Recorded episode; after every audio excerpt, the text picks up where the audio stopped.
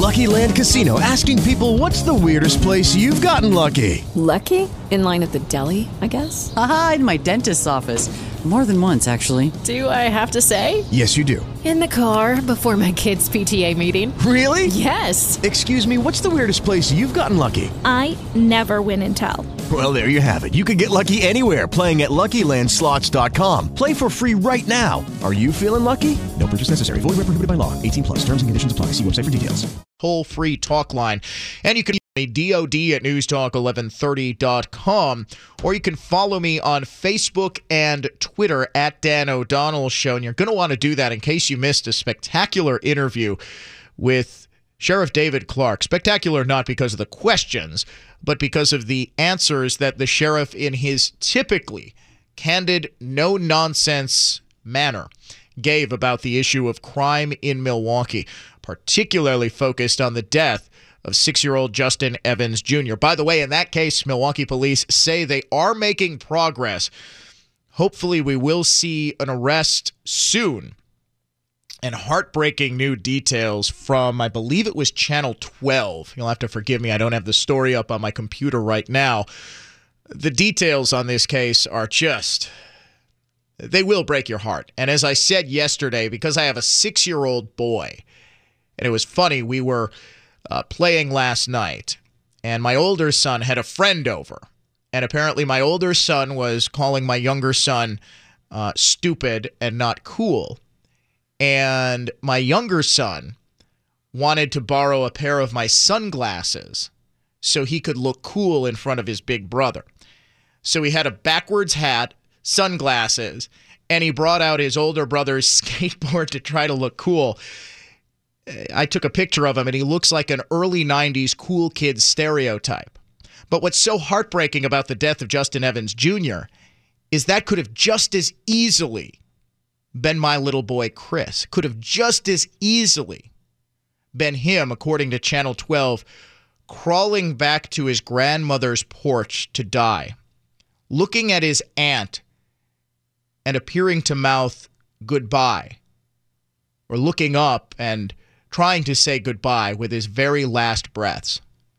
You'll have to forgive me if I don't get incredibly angry that this sort of stuff can happen in my hometown, that this sort of stuff can happen in a city that I am so proud of. Whenever I talk to people from out of state, whenever I talk to the people with Fox News that I deal with when I report for Fox News Radio, how great Milwaukee is, how wonderful Milwaukee is, and then have to report stuff like this. We'll get into that later on in the show. But right now, there is a rather unfortunate meme going on. Uh, the liberal intelligentsia is very concerned that Republicans are forcing John McCain back to Washington to vote, and they may kill him so that they can kill millions of other people with their health care bill. Not coincidentally, Democrats have unveiled their electric, uh, election year strategy, their electoral strategy, their message, their slogan for winning back the Senate, winning back the House in 2018. It is, are you ready for this? a better deal. They want a better economy because they wrecked that. They want better health care because, yes, they wrecked that too. And now you have senators, including Bernie Sanders, the far left darling, tweeting out yesterday that this disaster needs to be fixed and it's on the Republicans to do so. Excuse me, this disaster is Obamacare a better deal is repealing Obamacare. So Democrats are really going to run on the notion that we screwed everything up. So now we need to be voted back in power so we can fix our own mistakes. And how? Well, with more government. Five senators now, including Senator Sanders and Wisconsin's own Tammy Baldwin, have come out and said the only way to go forward is what? Universal single payer care. And this is why today's vote is so important. If Republicans cannot repeal what was always intended to be a first step towards single payer, Democrats have made it abundantly clear that what they're going to do, because President Trump is right, and every Republican who predicted this was right, the Obamacare markets are collapsing. under their own weight. This is simply an unworkable system. I've always believed that the point was to essentially bankrupt all but a few select insurance companies and then have those insurance companies partner with the federal government to administer single payer care. What was thrown as a monkey wrench into this system was the election of Donald Trump. It was always just assumed that Hillary Clinton would succeed Barack Obama. There was no way that she could lose. Democrats would continue to hold at least a slim majority in the Senate. Then, of course, the Republicans won the Senate back in 2014 in what was something of a surprise. I think people believed that Republicans would do well, but didn't have the strength nationwide to win back the Senate. Then nobody predicted Nobody, and I mean nobody, predicted the election of Donald Trump. This threw off the plan. And if Republicans don't get this done, and I believe if they don't get this done this year, sooner rather than later, it won't get done. The reality is simple they have one chance through the process known as reconciliation to get a bill passed without a Democratic filibuster. Democrats have made clear that the only thing that they stand for is not a better deal or any sort of deal, it's no deal with the Republicans, with Trump, with even pretending to allow them to govern.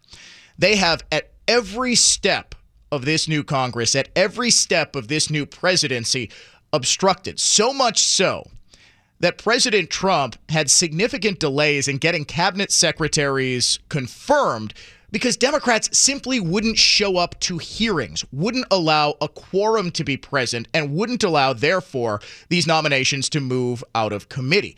And believe me, if they still had the power to filibuster nominations, they would have. They're using the exact same techniques on every piece of legislation. They will filibuster, they will do whatever is possible to stop it dead in its tracks. There is a golden opportunity here through budget reconciliation to get the bulk of Obamacare repealed. This is why I have no tolerance for senators like Mike Lee, for senators like Rand Paul to grandstand on this issue and say, well, this isn't a repeal at all. They know full well what the budget reconciliation process entails. They know full well that the things that they are talking about, the job killing regulations, the what they call the heart of Obamacare, can't be put into a reconciliation bill that is not allowed under the rules of budget reconciliation. So if there are no votes from Republicans, I hate to say it, but the president in his speech yesterday was absolutely correct. Those are votes for keeping Obamacare. And this is why that simply can't work. I've gone and found how much premiums have risen for individual market based plans from 2013 to 2017. In every single state in the nation, premiums have gone up significantly. In a number of states, they have gone up as much as 200%. Here in Wisconsin, the average monthly premium before Obamacare was fully implemented in 2013 was $266 per month. Right now, in this state, the average premium is $514 a month. That's an increase of $248 or 93% above the pre Obamacare rate. In real dollars, that means the average person is spending an additional $2,976 per year on health care, a far cry from what was promised. We're going to work with your employer and lower premiums by $2,500 per family per year. Remember how frequently that promise was made. A system where we're going to work with your employers to lower your premiums by up to $2,500 per family per year. But across the nation, in 39 states that have plans through healthcare.gov, the average premium rose from $232 per month to $476 per month, an increase of $244 per month, a 105% increase, and a per year average increase of almost the exact same number that President Obama promised would be a decrease, an increase of $2,928 per year. We will start by reducing premiums by as much as $2,500 per family. In Alaska, the average price of a premium per year is $8,364 more than it was before Obamacare.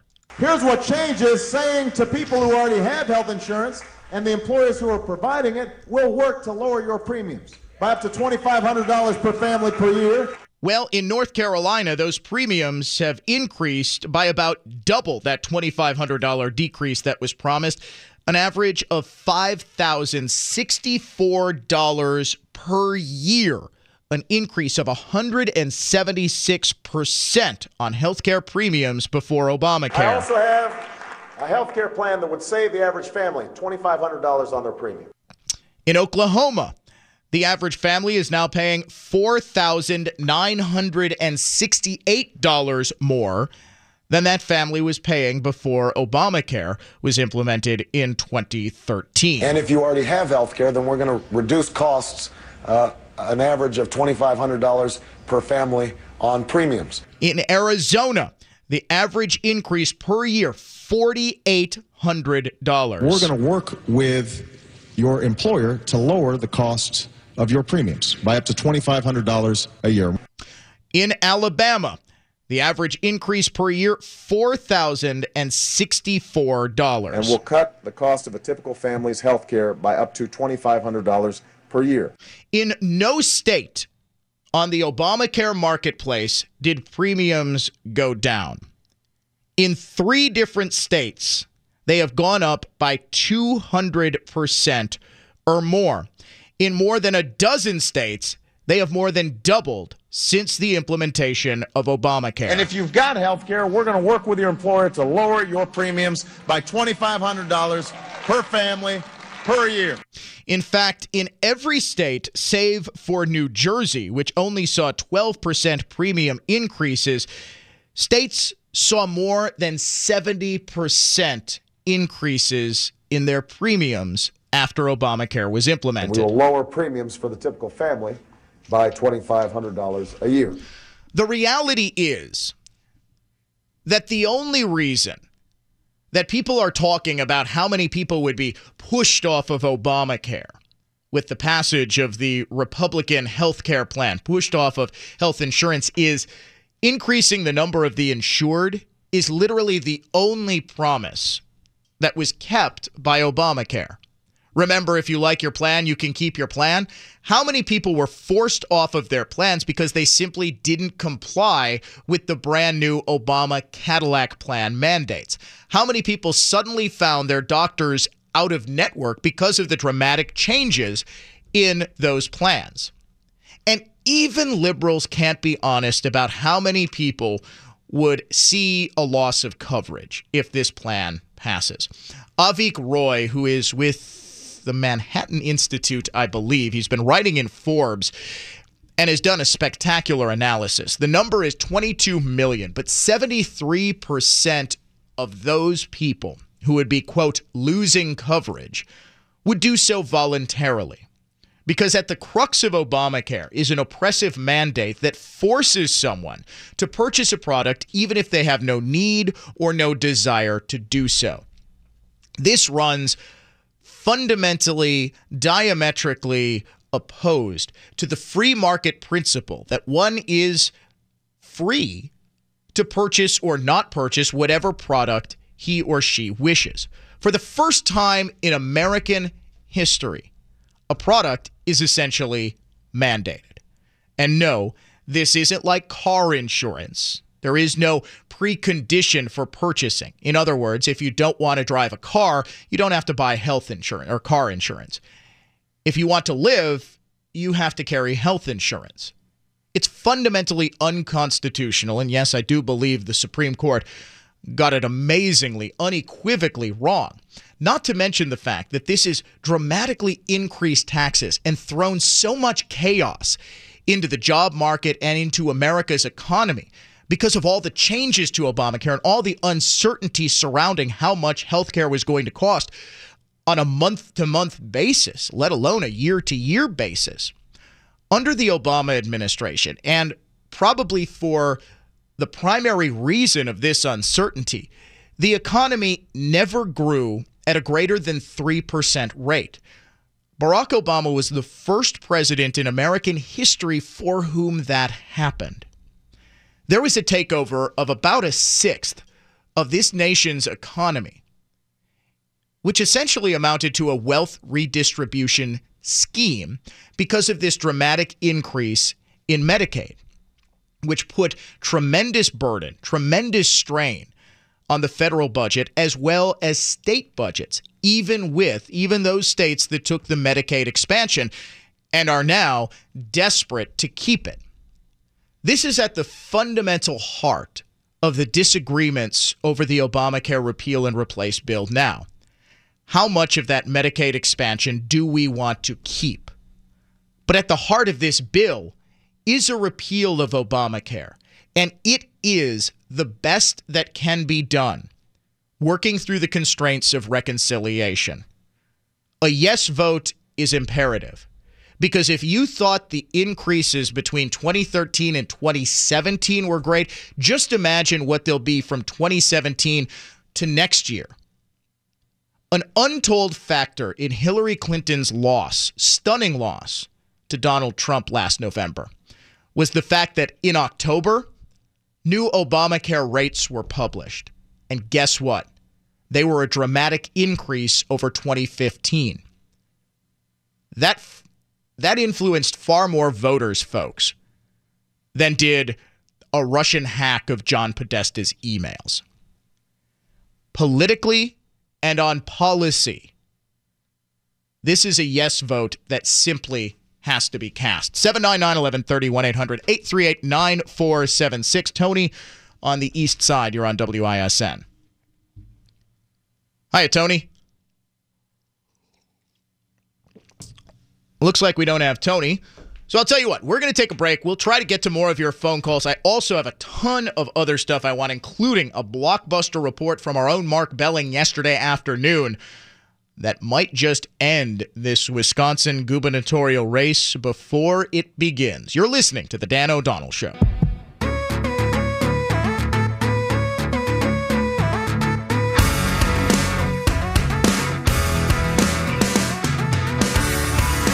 Dan O'Donnell, News Talk 1130 WISN. Massive, huge, world changing vote going on right now. No, not on Obamacare. My phone is blowing up as my fantasy football league is attempting to determine whether we should add a flex player to our existing roster of a quarterback, two running backs, two wide receivers, tight end, kicker, and defense. My vote is for no, by the way, Armin, because there are 12 players and it's a PPR league. And I say the, the pickings get pretty darn slim if you're adding another player. In fact, our work league, isn't that 12 players? It is 12 players. With yeah. a flex, right? Yes, we have a flex. Yeah. And who did we have to? We had to start some dogs, didn't we?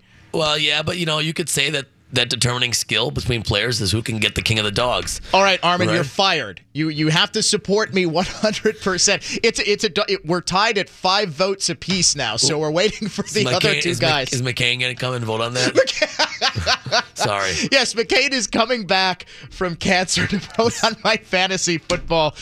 Oh my gosh, I just I I thought that was funny. It's that time of year and yes, I'm assuming we will as the season gets closer since I am obsessed with fantasy football. I'm in like 4 leagues. Every year. There's this one, another one with my high school buddies, another one, Armin, here at uh, work. We have a. It's Hello, it is Ryan, and we could all use an extra bright spot in our day, couldn't we? Just to make up for things like sitting in traffic, doing the dishes, counting your steps, you know, all the mundane stuff. That is why I'm such a big fan of Chumba Casino. Chumba Casino has all your favorite social casino style games that you can play for free anytime, anywhere with daily bonuses. That should brighten your day a little. Actually, a lot. So sign up now at chumbacasino.com. That's chumbacasino.com. No purchase necessary. VGW Group. Void were prohibited by law. See terms and conditions. 18 plus. Every day, we rise, challenging ourselves to work for what we believe in. At U.S. Border Patrol, protecting our borders is more than a job, it's a calling. Agents answer the call, working together to keep our country and communities safe. If you're ready for a new mission, join U.S. Border Patrol and go beyond. Learn more at cbp.gov/careers. most of the guys from the Big 920, a couple sales guys, and uh, me. And then I'm in one with my neighbor. So, yes, I am a little obsessed. So, you'll have to bear with me. This is this is going to be the first football season that I've done a talk show. So I'm going to have to fight the urge each and every day to just say nuts to this. I'm talking fantasy football. there is a huge vote on the Senate floor today about whether to open up debate on the Obamacare bill and this this notion that Democrats have that Republicans don't even have a bill. We don't even have a bill that we're going to vote on is utter nonsense.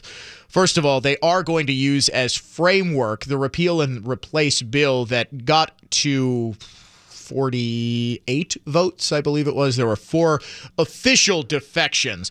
There are a number of different bills from which they can pick, and my gut says they use as a starting point. If they can't get to consensus on the Senate's bill, they start with the House's bill. See, what this does, what you have to understand about Senate procedure is there are on each bill two votes one to open up debate. It's a it's a different process than in the house and it's a more laborious process because you add into it the filibuster. And this is the vote on which a filibuster can take place. Technically i guess a filibuster can take place on the second vote but it always occurs in practice on the first vote which is to open up debate. Once debate is opened the Senate begins the process of adding amendments, of making statements about the legislation being discussed, and ultimately getting to a position on the floor where they can take a final vote about passage. After the bill passes the Senate, if it is at all different from the bill that passed the House, which it assuredly will be, members of the House and members of the Senate get together in what's called a conference to iron out the differences, reconcile the bills, and then it's basically a formality. But both the House and Senate then vote again on the amended bill, and it goes to the president to sign. And that, ladies and gentlemen, is how a bill becomes a law. I feel like I probably should have sung that to be a little bit more like Schoolhouse Rocks, but this is the process that goes on. So this is an important step. And if Republicans can't get past this step, they're going to have to go completely back to the drawing board on Obamacare repeal and replace legislation. And the window is closing on being able to use reconciliation on this budget bill. Remember, this is the 2017 budget bill. Once the new budget is passed, I believe they can't go back and pass a reconciliation bill on a prior budget because that budget, and certainly after the fiscal year is done, you can't go back and say, oh, by the way, we're going to reconcile that budget for a past fiscal year. I believe the rules, and don't quote me on that because it's been a while since uh, I read these rules. But the time is now. And I don't believe that there is the political will to repeal Obamacare in an election year. And this is the sad reality of American politics. And we can have a different discussion about the notion of the permanent campaign that basically renders senators and especially members of the House impotent every two years because they have to stand for reelection. But now is the time. Kim in Delafield, you're on WISN. I don't know if the American people can handle the truth, but what I've seen as the truth is that Obamacare needs to be repealed. The reason is it is the systematic elimination of people by implanting microchips into them, and then they are radiated in their own homes, Wait, places of wait. works, and their automobiles. It is a plan, an evil scheme. And Okay. Now, Kim, Kim, I got to tell you. I'm assuming this. crazy, I'm assuming this is. I'm assuming this is satire because we were talking about the microchip story yesterday. You're you're not. All right, Armin. Armin, you're coming on the air to answer for this one because we got now. Kim, I want you to talk to. Hold on a sec. Hold on a sec, Kim. I- uh, want you to tell. I want you to talk to Armin. Hold on a sec, Kim. Hold on a sec. I'll let you spit your crazy in just a little bit, okay? I want you to tell Armin. I know. I know. I'm sure you get tired of saying I'm not crazy because I'm taking a wild guess you say it all along. How many microchips? I, uh, actually, I want to know. Hold on a sec, Kim. Kim, I want to ask you about your theory. How many microchips have been implanted? I don't know, but I can tell you this: they implanted two with me, and both of them Two in you. My will. Oh God, dare I ask where they implanted them? Yes, one was implanted when I had. Uh, they said fibrocystic breast disease, which is non-cancerous, and they insisted On putting an implant. in by on my right breast, but I had no. Okay, where's the other one? Where's the other one? The other one they put in when I I had a crown fall out of my. Oh God, it's in your teeth. Right, and they implanted it somewhere by my ear, and it vibrates. So wait, oh wait, wait, wait, wait, wait. So when you had a crown put in, it's somewhere. It's somewhere. Oh, I see. It's somewhere in the back of your mouth by your ear. Okay. So what do these implants? I want to know what do these implants do, Kim? Well, they called it a marker, and they said, "Well, this is in case you ever get cancer someday." Are you um, sure? Are you sure this wasn't?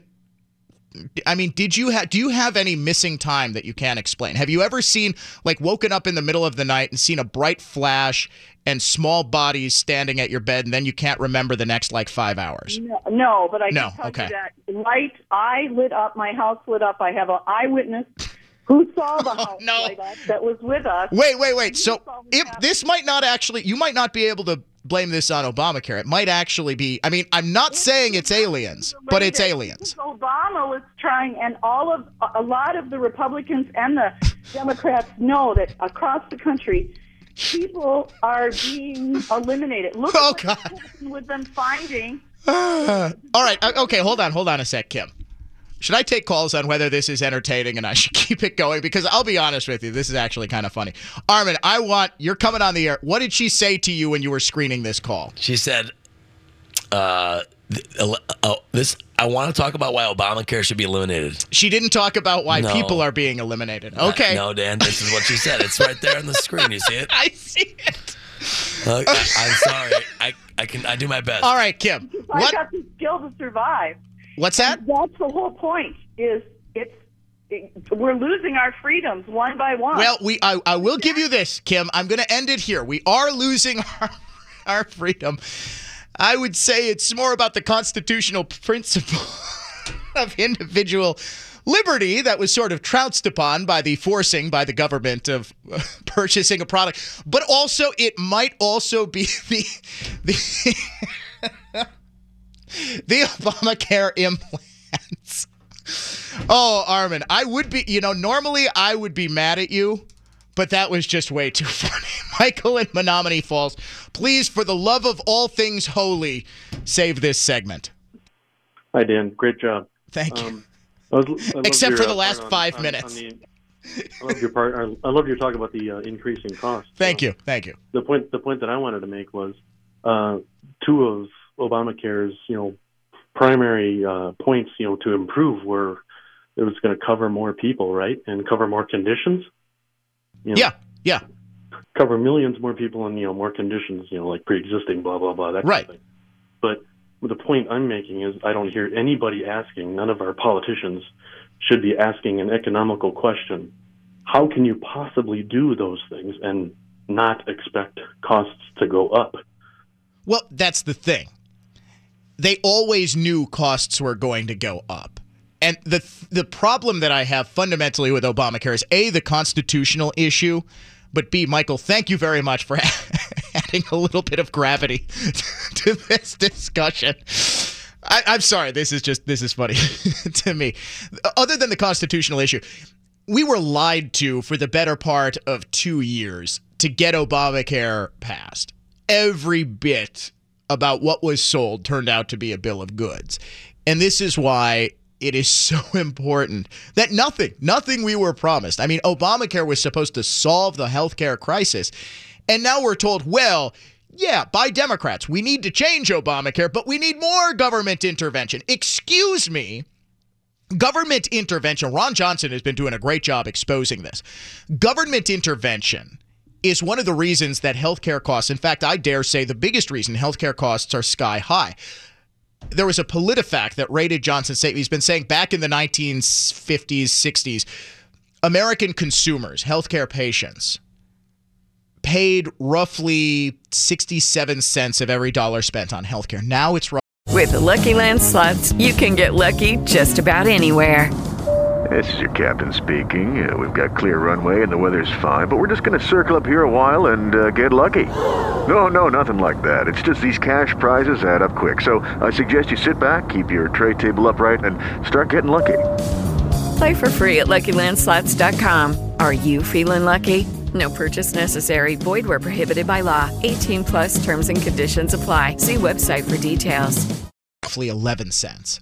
And when you have an outside entity, i.e., the government, with essentially an unlimited amount of money, unlimited amount of money, you have a system in which there are no market price controls.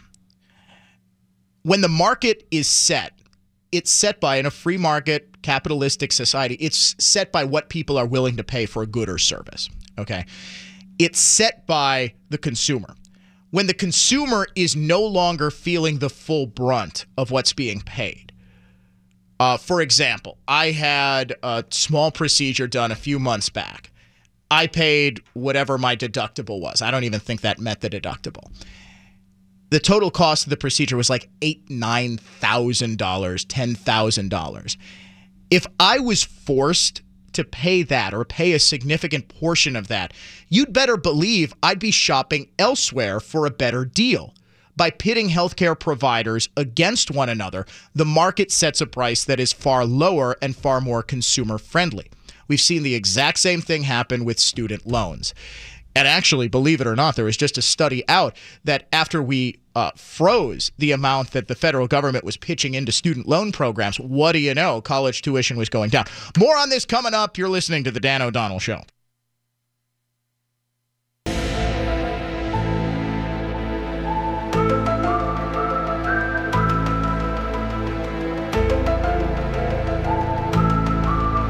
Welcome back to Coast to Coast AM with Dan O'Donnell where we are taking your calls about your Obamacare microchip implants.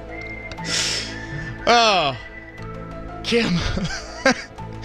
Kim made me laugh. Let's go back to the phones and talk to Matt in Green Bay. Hey, Matt, you're on WISN. Hey, I actually just called up to bust Armin's chops. I called him to tell him that the founding fathers showed up as extraterrestrials in powdered wigs and wanted to make amendments to the Constitution, but that's that's not really what I wanted to say. as far as, uh, as far as uh, Obamacare is concerned, I can tell you my personal experience is since this thing went down, uh, the cost of just doing basic, uh, like for example, I went to get a heart check a little while ago, and at the insistence of my doctor, and he's like, "Oh yeah, it'll cost fifty bucks." Right. This, that, and the other. Like, the bill comes in from all these different places. The, the sum total of the whole thing is like six fifty, seven hundred dollars, and the, and the insurance companies are calling uh, covering everything, anything. It's just they want the money up front, and then they want to deny you the coverage in the back end, and now they're in cahoots with a government mandate. Good grief. Well, and here's the thing, of course, and I love I love what Democrats have been saying throughout this repeal process for the entire well, insurance companies, why are they all in favor of keeping Obamacare? Because it's guaranteed money for them. Are you kidding me? The second I saw that news clip where the heads of the major insurance companies were showing up at the Obama White House Right. to go sit down with them, I was like, oh. Well, because think about this. Think about this. Think about this. Uh, Matt, if Walmart, let's say Donald Trump is tight with the the Walton family that owns Walmart. Let's say that Trump passed a law that said everybody had to buy, I don't know, a garden hose at Walmart. Do you think Walmart would want that? Would Walmart want that law repealed? Would Walmart say no? Customers all of a sudden have a choice in whether or not they want to buy a garden hose from this company. Let's face it, there are far fewer places from which you can purchase health insurance than from which you can purchase a garden hose. And a garden hose essentially is subject to market forces. It's subject to where I want to buy a garden hose, who sells the best garden hoses, who sells the best garden hoses for cheap. I have tons of options. The other problem with Obamacare is that customers all over the country all of a sudden have no options. There are some parts of, is it Iowa? Yes, it's Iowa, that have one option, have one health insurance provider that hasn't been forced out of the market by the onerous Obamacare restrictions. This is a fundamental problem. When you limit choice, you limit liberty, you limit freedom, and by necessity, when companies have essentially a monopoly, and then they're just fighting over government subsidies that won't ever go away, well, of course the prices are going to go up the prices are going to go up most significantly for the government payors, but they're also going to, in a secondary role, increase our premiums, our deductibles, and this is exactly what we have been seeing. You're listening to the Dan O'Donnell Show on News Talk 1130 WIS. The next generation, next generation is here. The future is coming on, it's coming on, it's coming on, it's coming Yeah. This is the Dan O'Donnell Show on News Talk 1130 WISN. And time enough for just a couple of more calls on Obamacare repeal and replace. Larry in Milwaukee, you're on the air. How you doing, Larry? Good. How are you doing, Dan? Good. What's up? Great. Um, I love your segment, but I think you're missing a critical point. You talked about uh, the Democratic Party, how they've lied. The real culprits is the Republican Party, how they lied to us. And those About passing Obamacare? culpable to this whole thing. I don't think they ever intended, ever intended to uh, uh, replace and repeal Obamacare. Uh, they do not represent us anymore. I even hold uh, Okay. Ron Johnson. Hold on a sec, Larry. Hold on a sec, Larry. You know they are voting today to open debate on this, and that John McCain isn't going all the way back to Washington after a brain cancer diagnosis unless he thinks that the votes are there. I mean, I understand I, say understand the frustration. when this thing is repealed. And I will apologize. And I already called up Ron Johnson. I'll call him back and apologize. All right, I want you to call up and apologize to all our listeners here because will. I all right, will. please do, please do because the idea that okay, I understand the frustration here. I don't think people realize how long it took the Democrats to pass Obamacare. They were going well into what was that 2010 well into 2010 still working on getting the kinks out. They still had to use a uh, uh, reconciliation measure to get the thing passed fully and, and completely implemented it wasn't fully implemented until 2013 now of course this was to protect obama from what they obviously knew was going to be an unpopular disaster uh, one more phone call before we go to break vicky in waukegan illinois you're on wisn Hi, Dan. Um, this is Vicky. I just can't quit you. I, I disagree with you so much, but I listen every day. Let admit, Vicky, admit you listen for the microchip calls, right? You listen to hear other Absolutely. people with with microchip I'm just gonna talk about myself. I know you don't have a lot of time, Dan. Yeah, yeah, please. I've called you before. Yeah, I I remember. I remember. You're you're a liberal from Illinois. I know. Huh? You're a liberal from Illinois. I gotcha. I remember you. When I got laid off from my cushy corporate job in 2009 with great health care, I decided, you know what? Forget corporations. Became self-employed. Amen. I'm a dog Nice. trainer. I'm a dog trainer. Love it, love it. But you know what? Healthcare. When I call the big one, six hundred per month. Yeah, Dan, I'm as healthy as a horse. a I know. mare. Well, and this. And so, uh, but Obamacare was one eighty, and then my Wait, wait, wait, wait, wait. eighty percent to two forty. But wait a second. You said your your premiums when you left corporate America were 180 and now they're 600. That's Obamacare. No, no, no, no. It was 180 with Obama. Oh, wonder when you were on a group plan. Okay, I gotcha. Right. It was 180. My premiums did go up under Obamacare, 80% Right. up to 240. Right. But they were 600 For on the self- private market. What do we do? Well, but wait, I guess the question I would have you you you got an individual plan on the market, and did it go down under Obama? It was six hundred dollars per month. When I just called out of the blue, I Okay. didn't want anything to do with Obamacare. Well, right, but okay, so. 600 t- what Blue Cross Blue Quill showed it. Uh, but what's your what's your premium now? If it was six hundred dollars back then, it's six hundred now. No, it was 600 on the private market. Yeah. Once Obamacare uh, was passed, it was one. Judy was boring. Hello. Then Judy discovered ChumbaCasino.com. It's my little escape. Now Judy's the life of the party. Oh, baby, Mama's bringing home the bacon. Whoa, take it easy, Judy. The Chumba life is for everybody. So go to ChumbaCasino.com and play over 100 casino-style games. Join today and play for free for your chance to redeem some serious prizes. ChumbaCasino.com. No purchase necessary. Void where prohibited by law. 18 plus terms and conditions apply. See website for details. 80 and it went Oh, okay. 240. So I see what you're saying. I see what you're saying. month. The issue there 240 per is actually a very good one. Uh, and this is the the, the self employment uh, issue. You know what? Forget it, Armin. We're going to be a little late for for news because this is an issue. Thank you very much for the phone call, Vicky. I'm going to try to get to quickly, but I am going to get to here. Roughly 60% of small business owners do prefer an Obamacare repeal and replace. What this bill does, and on the private market, I'm not sure. Well, Vicky was in Illinois, and healthcare uh, is infinitely more expensive than say here in Wisconsin. The idea that it was dropped precipitously, I'm taking a wild guess that she had coverage that was subsidized. I'm just I don't want to read too much into this and I'm sorry. I wanted to keep Vicky on, but we're just we're running out of time here.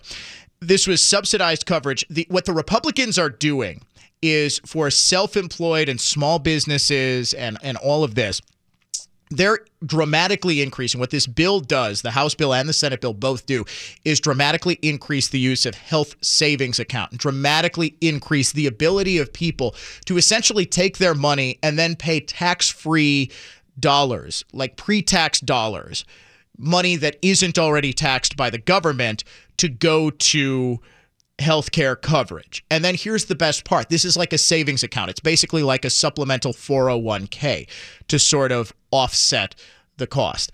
I'll get into this a little bit more. We do have to get to the break for news. We also want to get to Foxconn, Jeff Sessions, all of the good stuff. And I know, I know there are people who want to talk about their microchips. I'll talk to you off the air. That's my promise to you. As Armin said, this is my life now. 10 o'clock on a Tuesday morning. I'm talking about Obamacare microchip implants. You're listening to the Dan O'Donnell. Now, conservative thought, not just talk. This is the Dan O'Donnell Show on News Talk 1130 WISN.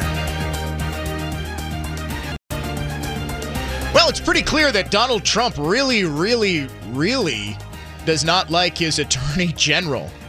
So much so that he is now promising to implant a microchip in him so he can. I'm sorry, I can't get past the microchips. Yes, for all those of you emailing, against my better judgment, we'll try to put Kim's call about the microchips and Obamacare up on Common Sense Central. If you didn't hear it, it is a pretty funny little bit uh, of radio, coast to coast with Dan O'Donnell. Uh, President Trump, in a couple of early morning tweets, saying Attorney General Jeff Sessions has taken a very weak position on Hillary Clinton crimes. Where are emails and DNC server and intel leakers? Then, problem is that the acting head of the FBI and the person in charge of the Hillary investigation, Andrew McCabe, got $700,000 from Hillary for his wife. This is true. Uh, Terry McAuliffe, the governor of Virginia, Andrew McCabe's wife, was running for a state Senate seat. I believe it was state Senate. It might have been state assembly or state legislature.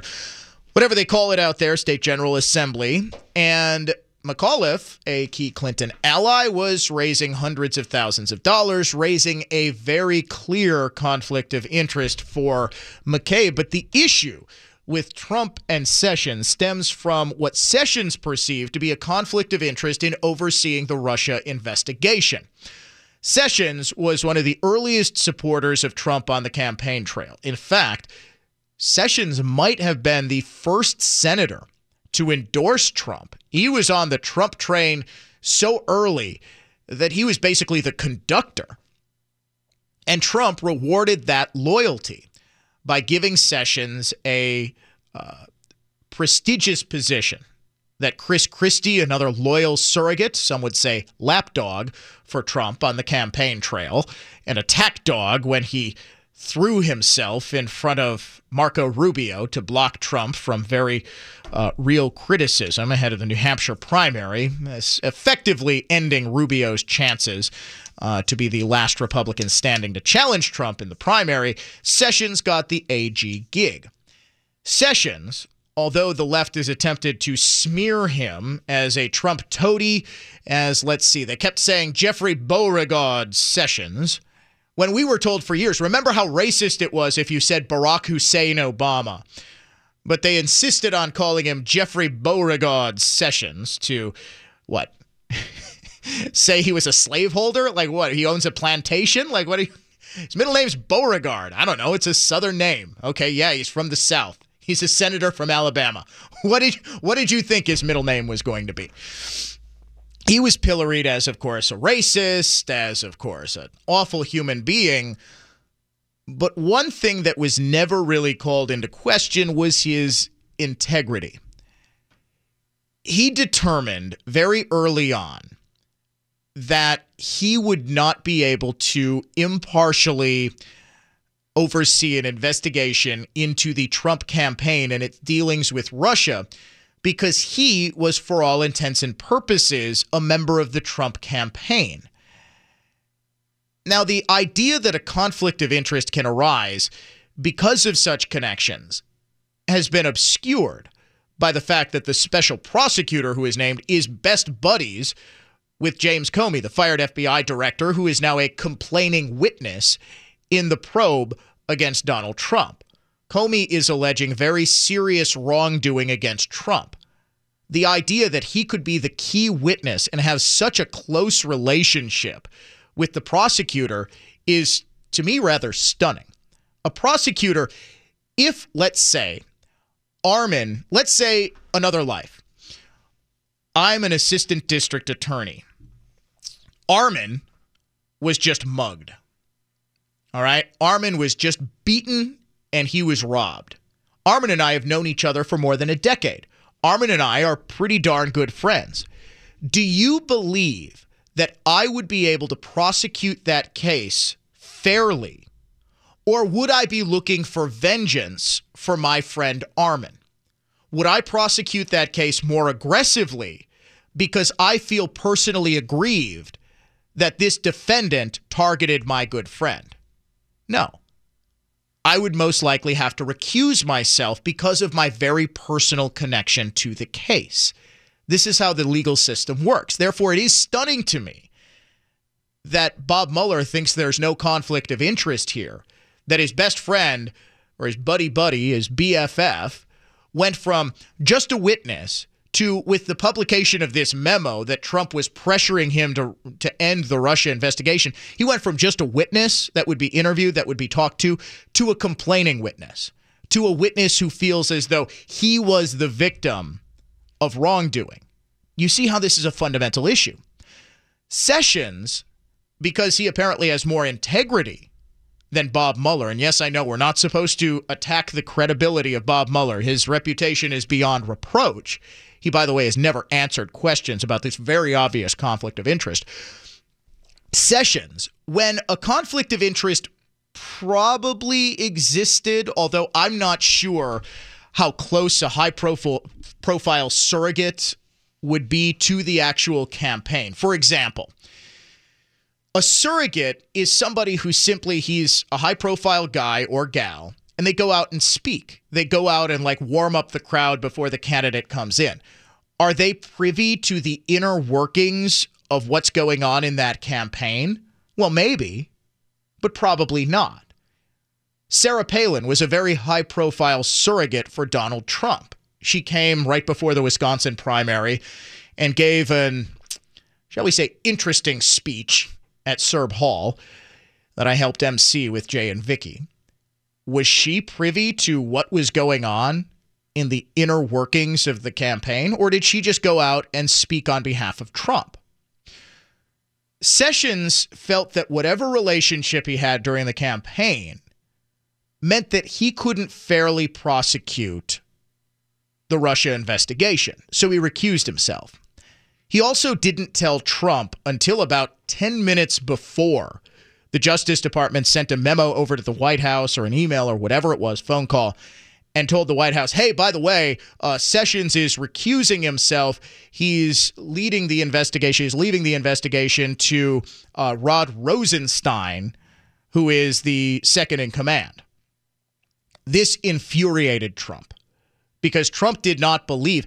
Trump is operating on the assumption, I believe it's a correct assumption, that there was no wrongdoing, that there was very obviously no collusion between the Trump campaign and Russia. Therefore, from Trump's perspective, what Sessions did to open up the investigation to this wide ranging probe that Mueller is now engaged in, now looking at Trump's finances and all of these things that are only tangentially related to the Russia collusion allegation. Trump saw that as a massive betrayal. And first, in an interview with the New York Times from a week ago, he said that if he had known that Sessions was going to recuse himself from the investigation, he would have never hired Sessions in the first place. Of course, this created a media feeding frenzy, and Sessions was forced to answer the question the very next morning. He said, It's my pleasure to serve the White House. I enjoy the White House. Trump this morning, though, is doubling down on extremely harsh critiques of his own attorney general. In fact, I dare say we have not seen this I don't think ever, this public display of no confidence in an attorney general. Now, I know people are going to call in saying this is a brilliant strategy to deflect attention away from the Senate's health care vote and to give the senators cover, or this is all part of an elaborate plot to fire Bob Mueller as special prosecutor and all of this. I don't buy it. I believe this is another example in a long line of examples of the president being unable to keep his mouth shut. The president being unable to deal with personnel issues, to deal with personnel disagreements in private. And because he's got Twitter and because he's giving these freewheeling interviews with obviously hostile reporters at the New York Times, he is saying things that are throwing his administration into chaos. You just had a very high profile resignation. Sean Spicer on Friday stepping down, or, or more accurately, was probably fired, asked to resign and, and save face so that Trump could uh, appoint Anthony Scaramucci. And to be fair, Scaramucci appears to be a much better fit, at least in the first couple of days, for the Trump administration than Spicer was. Spicer never seemed particularly comfortable explaining what it was that Trump was saying. But what Trump is saying here has a long lasting effect. And now they're supposedly vetting Ted Cruz as attorney general, that they might name Cruz as Sessions' replacement. If you're Ted Cruz, would you want to work in that sort of environment? Would you want to run a department that you would be constantly second guessed by the president of the United States? And that you would spend the vast majority of your time doing damage control because of what a president was tweeting about you or tweeting about your department, I understand the frustrations. And I even understand the desire to get them out in public. But for the president of the United States to be attacking his own attorney general, his own Justice Department, is not only unprecedented, it's foolish. because it makes the president look childish, it makes the president look petty, and it makes the president look as though he can't find a single person. And now there are issues with the Secretary of State, Rex Tillerson, keeping far too many Obama administration holdovers. Answer me this Who would want to work for the Trump administration at this point? Why would you want, if you know you could be the subject of a Trump tweet or a Trump press conference tirade, if you step out of line, why would you? I I I I don't see what possible good this does. I will take your phone calls 799 1130 1 800 838 9476.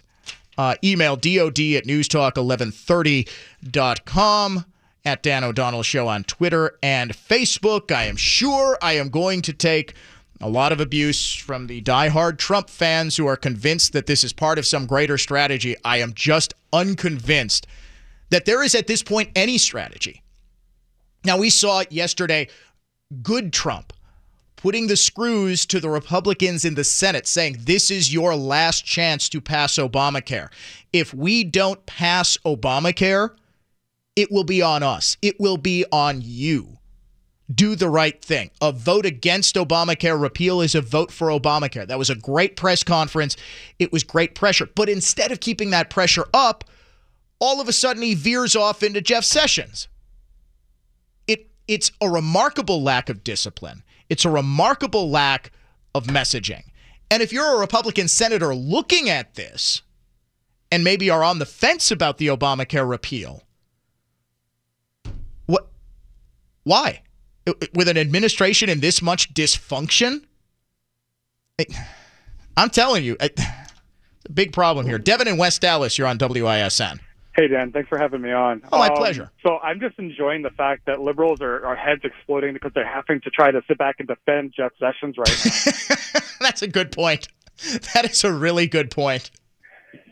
That's yeah. The guy, the guy who was uh, so racist that he was uh, refusing. What was it? He was refusing to prosecute civil rights abuses in the 1980s as a as a federal prosecutor, and he, I think, was attempting to personally resegregate the South.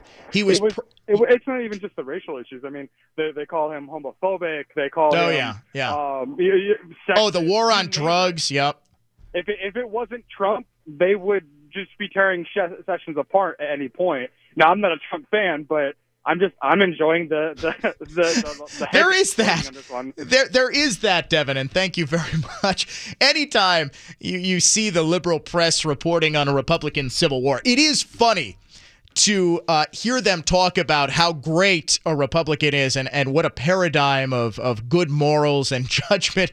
When just a few months earlier in his confirmation hearing, what was it? Uh, Booker. It was Cory Booker. Senator Cory Booker actually stood up, and I believe for the first time in American history, blasted one of his colleagues in a confirmation hearing.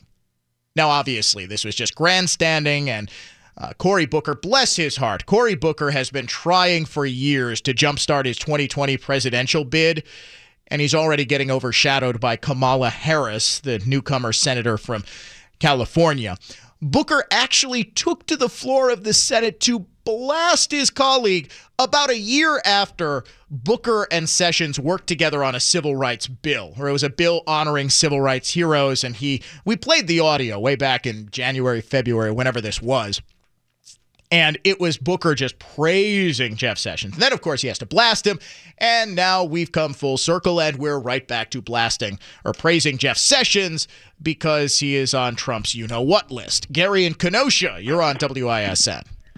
Yes, good morning, Dan. Thanks for taking my call.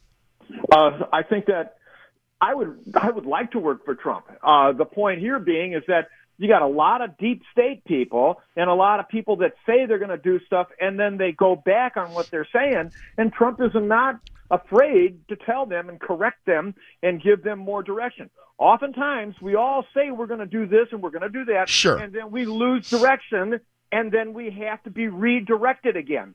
And this is what he's doing. He's keeping them focused on what they said. Well, don't you think, though, first of all, uh, I understand what you're saying. Don't get me wrong. And I, I, I do absolutely believe the the deep state, the the bureaucratic Washington. What what people don't understand, and, and the term deep state has sort of been co-opted by the left as oh, this is a Republican conspiracy theory. No, the, the the overwhelming majority of people who work in the executive branch, they're career bureaucrats. They're not political appointments. And since Yeah, Washington D.C. direction from time to time. Right. And since Washington, D.C. is about 90% Democrat by vote, it stands to reason. Okay, round two. Name something that's not boring. A laundry? Ooh, a book club. Computer solitaire, huh? Ah, sorry, we were looking for Chumba Casino. That's right. ChumbaCasino.com has over 100 casino style games. Join today and play for free for your chance to redeem some serious prizes. ChumbaCasino.com. No purchase necessary. Void where prohibited by law. 18 plus terms and conditions apply. See website for details. Reason about 90% of those bureaucrats and federal government workers are more likely to be Democrats than anyone else almost. They're almost all Democrats, all right? So they're working against Trump. But to call Jeff Sessions a deep state type, I think Jeff is Sessions been stretching it. co-opted. People change all the time. I mean, Jeff Sessions and John McCain, they used to be really good for America, but you know what? They changed. John McCain used to be a Democrat. Now he's a Republican. He changed. Sessions used to be really involved, interested in doing what he said, but you know what? He's been co-opted just like Paul Ryan. I would I would actually uh, argue John McCain has always. John McCain has always right been so. What's that? It's your free right to do that. Sure. Did you say I can't argue? I mean, I other than the gratuitous shot at Paul Ryan, which came out of nowhere, I would argue John McCain has always been a Democrat. He just now calls himself uh, Yeah, Republican. McCain, McCain, McCain. I don't want to get too far afield here. McCain has always loved. McCain realized relatively early in his political career that he got love from the media whenever he would blast his fellow Republicans. Yep. You are We right, and there that. is there is the issue of politicians going native right? There is i, I see absolutely Do it all the nothing though. I see absolutely nothing though in what jeff sessions has done in fact uh, in terms of the aggressive Not what he's prosecution done, of the war on drugs. Right but in terms of the aggressive prosecution of the war on drugs a recommitment to fighting cybercrime, a recommitment to, through the Justice Department, enforcing borders. He has been a border hawk pretty What's much his going on with entire career. And uh, and Susan Rice. He's not attack. He's not going after Hillary. Do you know what? Do you know what Donald Rice, Trump said? Wait, hold on a sec. Hold on a sec. Right, he's not. Do you know what Donald Trump said though? Almost immediately after his election, when he was asked directly Yeah. whether he would prosecute Hillary Clinton, he said He no. said that. He said that because he expected Sessions to take over for it. No, he said that because he didn't want to keep America divided. This was a specific Yeah. Well, that's a different thing. No, it's no, it's not a difference of opinion. He specifically said that. He said, "Well, she suffered Well, yeah, enough. that I don't want to prosecute my political enemies." And then to suggest that what Jeff Sessions should have prosecuted her anyway Yeah. is sort of so if Trump wants okay, Trump now wants Hillary prosecuted. But he said very publicly and very famously he didn't want Hillary prosecuted. So now And the Democrats kept going after him. Well, what do you want? Tit for tat is what we need here. If if President Trump made the peace offering, Well, no, it's not. This isn't how this isn't how prosecutions work. And I know we've gotten confused about this because of how Democrats have co-opted prosecutions and investigations. Prosecutions exist when there is evidence for them to exist. Now, I personally agree Hillary Clinton probably should have faced prosecution. The FBI well, we can relitigate that. FBI Director James Comey said no, it didn't rise to the level of criminality. The Justice Department said no, we're we're not going to prosecute. Yes, I do believe that was a corrupt decision. But Trump said, for the good of the nation, we're not going to prosecute our political enemies. We won the election, that's enough.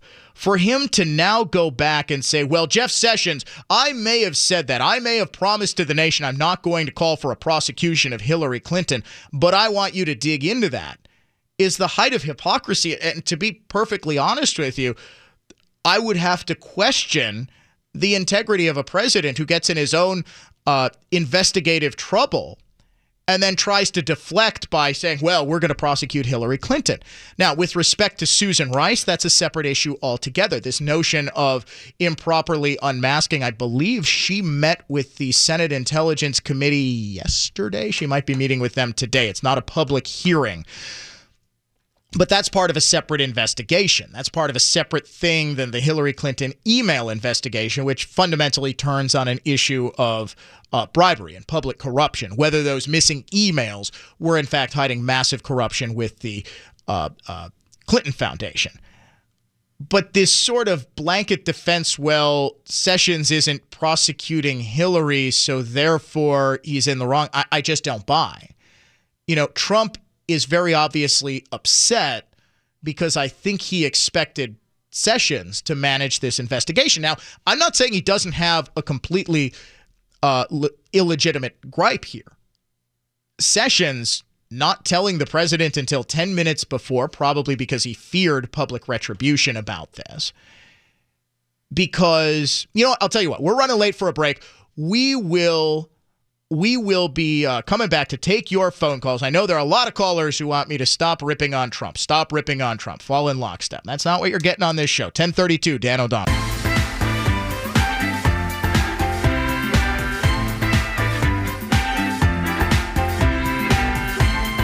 Conservative thought, not just talk. This is the Dan O'Donnell Show on News Talk 1130 WISN. As we go right back to the phones, we talk to Elizabeth in Mequon. Hi, Elizabeth. How you doing?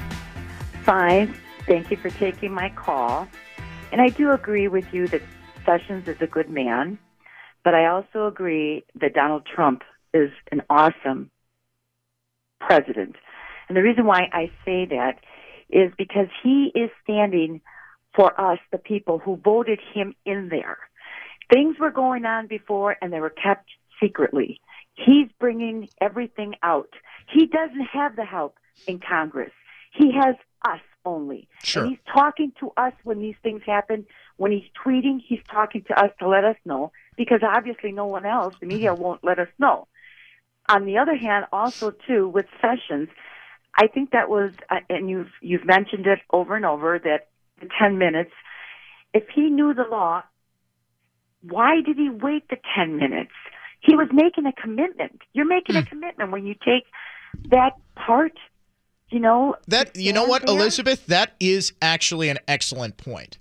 And the the the fact that he gave absolutely no notice, I think, is uh, an admission that he knew Trump was going to be ticked off.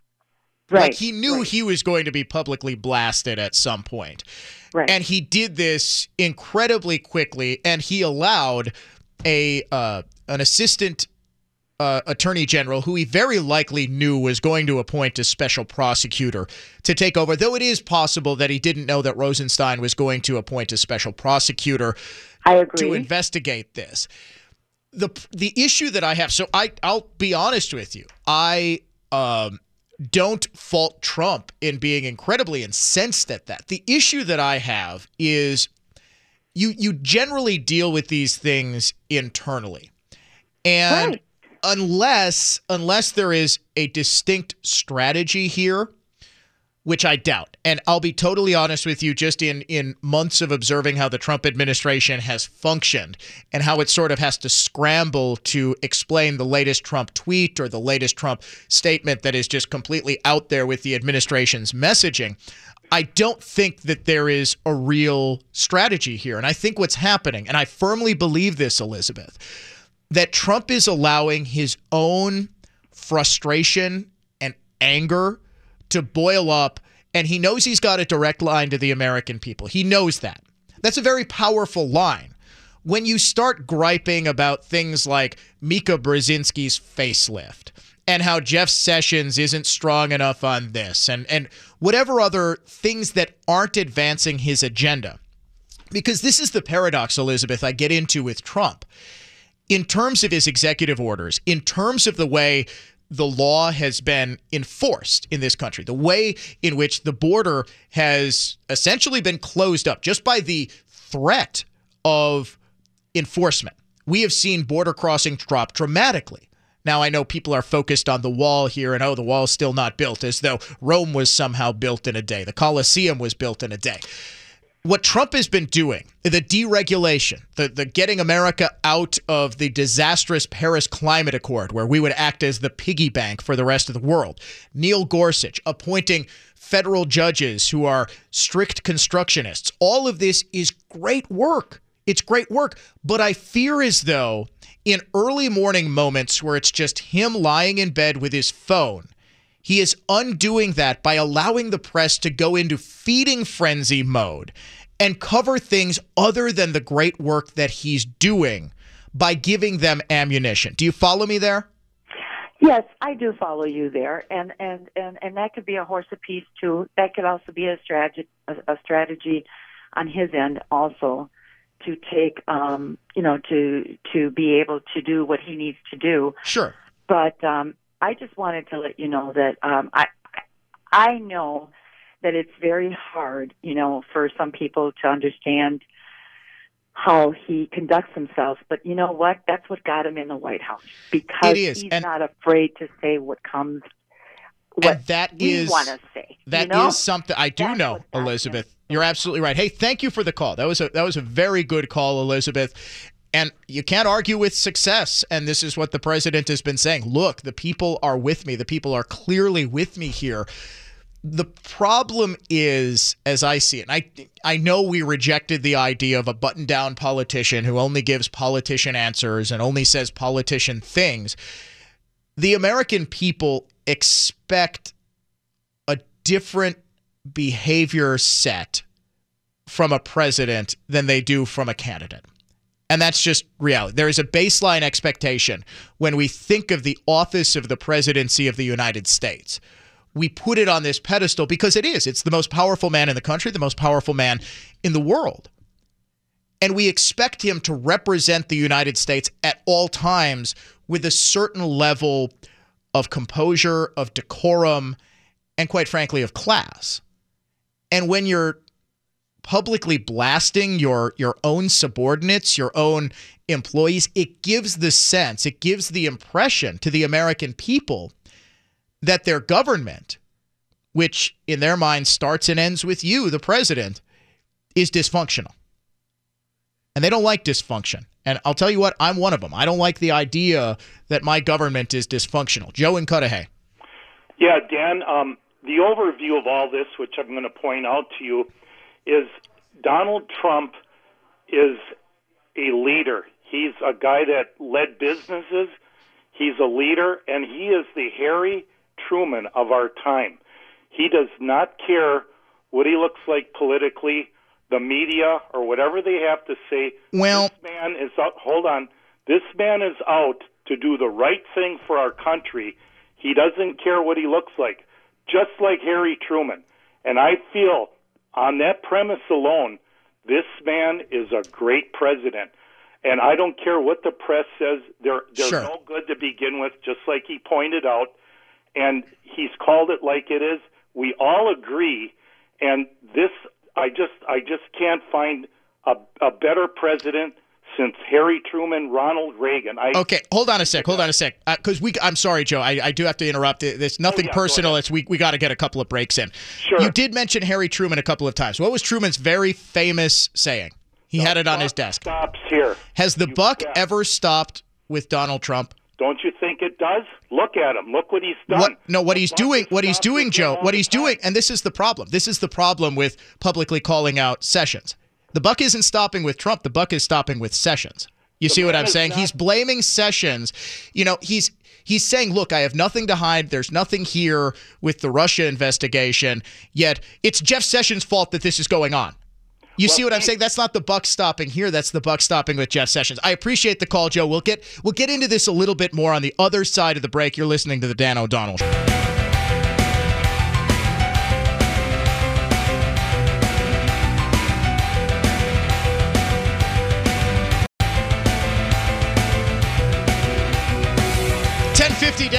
Show News Talk eleven thirty WISN.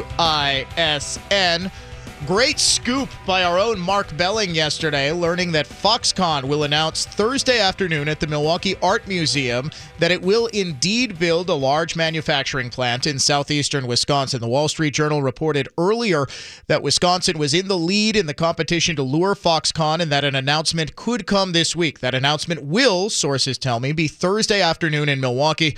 A financial incentives package with Foxconn is close to being finalized, but an agreement has been reached on general terms. I'm told that Foxconn may not be ready to name a specific site but attention remains focused on southern Racine County along I 94. The Wall Street Journal report said Foxconn would use the Wisconsin plant to manufacture high end display panels for TVs and other devices. Earlier reports said the plant could employ as many as 10,000 workers. That from Belling.com. Mark broke that story exclusively yesterday afternoon. I have long ago learned to believe that if Belling reports it and it's going to happen, it's going to happen. I'm truly amazed at how many scoops, how many big deals this guy is able to break. We are truly blessed to have uh, an investigative reporter of his quality, his, his caliber on this staff. And I mean that. I'm not I'm not blowing smoke up his butt. Chances are he's not listening to me since he's still at home, I think. Um, but the point is that he is first to report it. I love how, uh, by the way, when the Journal Sentinel is forced to admit that Belling got it, they don't they don't link to his story, which is common practice. It's common courtesy in the media. Nor do they say what station he works for. They just say, "Well, local conservative talker Mark Belling reported." Give me a break. He scooped you. It's okay. Everybody's going to know the story eventually on Thursday this is a massive development. I don't think it comes as much of a surprise. There was some talk that Foxconn was negotiating maybe in the beginning stages with the state of Michigan, maybe Ohio. It wanted to be in the upper Midwest, but the negotiations always focused on Wisconsin. In terms of the number of jobs and the good paying jobs, we're constantly talking about in this state how we need good paying jobs. Walker, where are the jobs? Where are the jobs? Well, now Governor Walker was the point man on negotiating a tax break deal. And yes, I know the left is going to say, well, this is just more corporate welfare. This is just Governor Walker giving money to, to billionaires. This is how the game is played, sadly.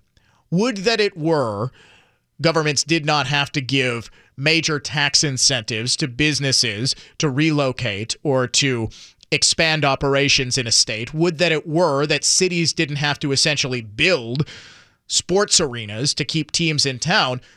This is it. There is intense competition for these plants, for these professional sports teams, for any major employer. And therefore, you have to spend a relatively significant amount of money to make money. The generation, though, of 10,000 jobs, think about that 10,000 people paying state income taxes, a corporate income tax uh, sum that is coming into the state. All of the associated businesses that will go up around a plant that employs 10,000 people. This is nothing short of a major victory for Wisconsin, a major victory for Scott Walker. And uh, tongue in cheek, I can now report that after this meeting on Thursday, every Democrat running for governor in 2018 will drop out of the race on Friday. 1053, it's the Dan O'Donnell Show. Dan.